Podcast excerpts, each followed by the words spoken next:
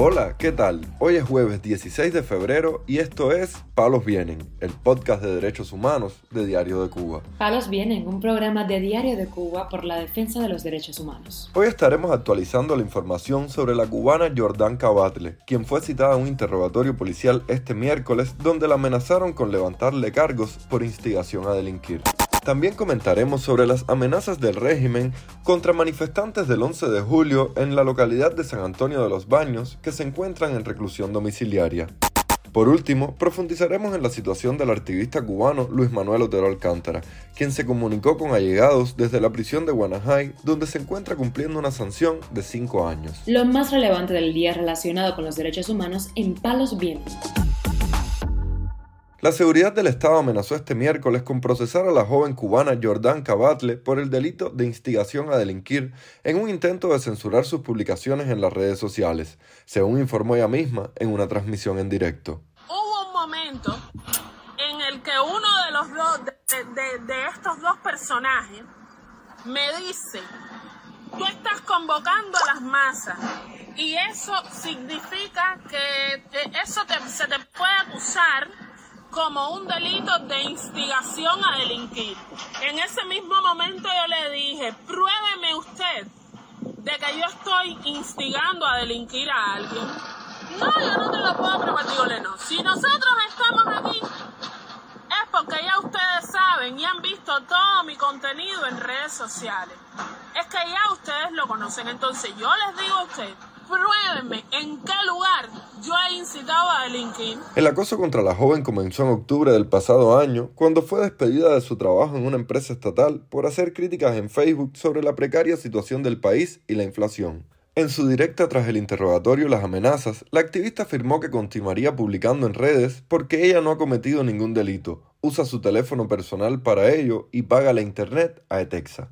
En tanto, la ONG Prisoners Defenders indicó en un nuevo comunicado que el régimen cubano condenó y o encarceló en enero último a 37 nuevos presos políticos, lo que elevó la cifra de condenados por razones de credo a 1.077 personas. En la lista publicada por la organización se incluyen 36 menores de edad, 31 niños y 5 niñas, de los que 30 aún cumplen sentencia y 6 siguen bajo proceso penal, así como al menos 125 mujeres, todos casos verificados por la organización. De los 1.077 prisioneros políticos, según el informe, 388 fueron documentados en los últimos 12 meses. Los 37 casos de enero provienen fundamentalmente de las protestas que tienen lugar a lo largo y ancho de todo el país, pero también por la persecución de sus opiniones en redes sociales, posiciones desafectas de la mal llamada revolución y defensa de los derechos humanos ante el régimen criminal de La Habana, subrayó el comunicado. De esa relación de prisioneros, 209 fueron acusados de sedición y al menos 207 recibieron sentencias de 10 años de privación de libertad como promedio. Mientras tanto, Jenny Tawada, madre del preso político del 11 de julio, Duanis León Tawada, dijo en una transmisión en directo en sus redes sociales que se siente desesperada porque el tiempo de prisión de su hijo le ha deteriorado profundamente la salud. Miren, aquí se lleva un año y medio sin vida, sufriendo y con tremendo perro dolor, con tremendo perro dolor. Un dolor que me está destruyendo la vida completa por dentro. A mí a miles de madres por ahí para allá, de padres, de familiares, no tienen derecho alguno de venir a estar jugando con el dolor que uno tiene. Que el dolor que uno tiene está monstruoso, bestial, es monstruoso, es monstruoso. Es algo que no hay palabras para poderlo describir paren ya. Duanis León Tawada cumple condena en el Combinado del Este, en La Habana, y fue detenido por participar en las protestas del 11 de julio en el municipio 10 de octubre, una de las tantas manifestaciones que hubo ese día en contra del gobierno cubano. En agosto, la madre del joven alertó de los peligros que corría en prisión, ya que fue acosado por un oficial y le limitaron las visitas familiares, como castigo por defender sus derechos.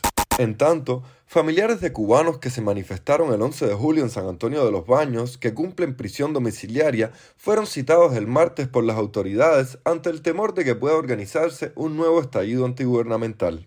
Maribel Cruz, madre del joven Joan de la Cruz, sancionado a cinco años de trabajo correccional sin internamiento por transmitir las protestas en directo, contó a Radio Televisión Martí. Nos llamaron y nos dijeron que, por lo menos yo, que no, yo no publico nada, pero sí estoy compacto y eso me dijeron que no debería hacerlo, ni publicando nada, que eso lo que daba era más promoción a lo que era lo del 11 de julio, que aquí querían hacer el 11 de julio, pero que ellos no lo iban a permitir, que no compartiera, que lo que hizo lo hizo por espontáneamente, no lo hizo porque nadie le dijo que lo hiciera, ni porque nadie le pagó, como se regó al principio. Reconocieron eso que fue, por lo menos que habló conmigo, me dijo, eso fue espontáneo, tiene experiencia. También la hermana de María Antonio Ricardo Aguilar, otro de los manifestantes de San Antonio de los Baños que cumple una sanción de prisión domiciliaria, dijo que este también fue citado el martes. Sí, mi hermano fue citado ayer a la policía, antes fue citado. El activista cubano Albert Fonseca, por su parte, dijo en sus redes sociales que el martes los familiares de los manifestantes de San Antonio de los Baños fueron amenazados con la revocación de la prisión domiciliaria si publicaban o compartían algo en sus redes sociales pidiendo la libertad de los presos políticos. Palos viene. El artista y preso político cubano Luis Manuel Otero Alcántara se encuentra mejor de ánimo varios días después de deponer su quinta huelga de hambre en la prisión de máxima seguridad de Guanajay, informó la curadora de arte Claudia Luis en declaraciones a Radio Televisión Martí tras hablar por teléfono con él escucharlo ayer después de tantos días eh, preocupada, ¿no? Sobre todo la semana pasada por su estado de salud, eh, realmente fue, fue un poco más tranquilizador para mí, ¿no? Eh, lo sentí con un buen ánimo. Una de las razones por las que compartí esa llamada fue justamente por la preocupación que sé que mucha gente tiene sobre él. Y bueno, nada, sentir a Luis sonreír es siempre bueno para todos los que lo queremos, ¿no? Eh, lo sentí mejor de ánimo, un poco más eh, motivado con seguir conectado, ¿no? Con, con, su trabajo más que nada. Y como él siempre dice, el arte es lo que lo va a salvar y creo que de alguna manera es lo que también lo sostiene aún sabiéndose en la injusticia tan grande en la que se encuentra. Luis Manuel Otero Alcántara fue detenido el 11 de julio de 2021 y juzgado junto a Michael Castillo en junio del siguiente año. El régimen le impuso a Otero Alcántara una condena de cinco años por los delitos de ultraje a los símbolos patrios, desacato y desórdenes públicos. El proceso en el que fue sentenciado Alcántara se basó en el supuesto uso indebido que éste realizara de la bandera nacional de Cuba durante una serie de performances que el propio artista publicó. Hace pocos días la ONG Freedom House lanzó una campaña en sus redes sociales titulada Libertad para Todos. Entre unos 10 presos políticos del mundo que fueron defendidos, se incluyó a los artistas cubanos Luis Manuel Otero Alcántara y Michael Osorbo Castillo. Palos Vienen, un podcast de derechos humanos de Diario de Cuba con la producción y conducción de Mario Luis Reyes. Muchas gracias por acompañarnos este jueves en Palos Vienen, el podcast de derechos humanos de Diario de Cuba. Pueden escucharnos en DDC Radio, Spotify, Google Podcast, Apple Podcast, Telegram y SoundCloud. Yo soy Mario Luis Reyes, mañana regresamos con más información.